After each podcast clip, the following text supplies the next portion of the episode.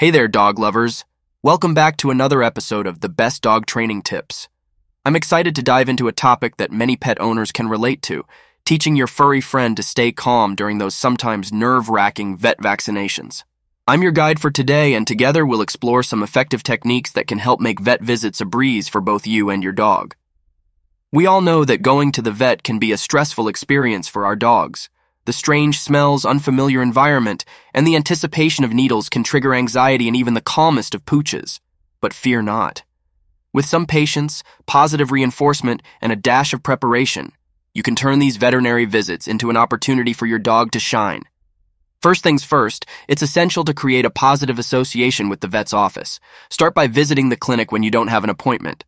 Walk your dog around, let them explore the waiting area, and give them treats or their favorite toy to associate the place with positive experiences.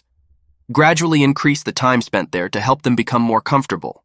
Next, work on basic obedience commands with your dog. Commands like sit, stay, and down can come in handy when you need your dog to be still during vaccinations.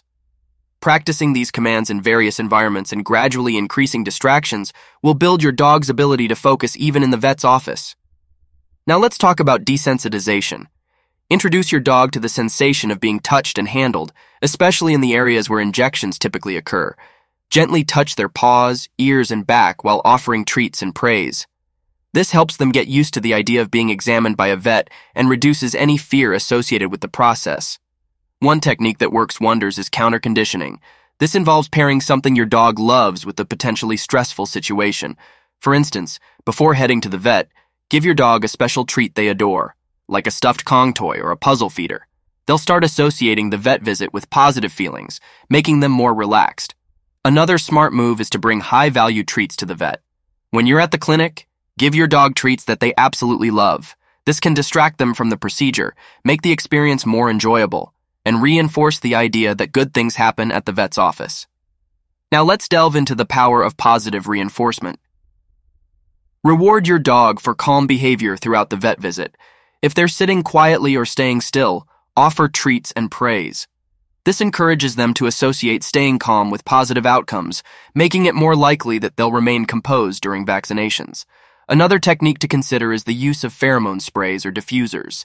These emit calming scents that mimic the natural pheromones dogs release, helping to reduce anxiety and stress. Using these products in the waiting area and examination room can create a more soothing environment for your dog. Remember, patience is key.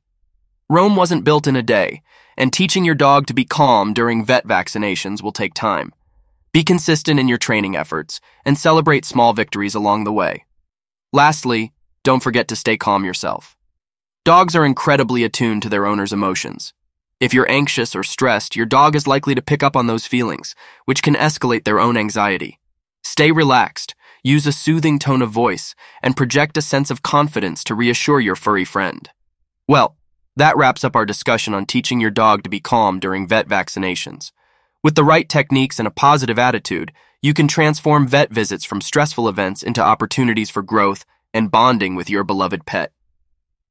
Thank you so much for tuning in to the best dog training tips. If you found this episode helpful, be sure to subscribe and share it with fellow dog enthusiasts. And remember, every dog is unique, so feel free to adapt these tips to suit your furry friend's personality. Until next time, keep those tails wagging and those paws learning. Take care and happy training.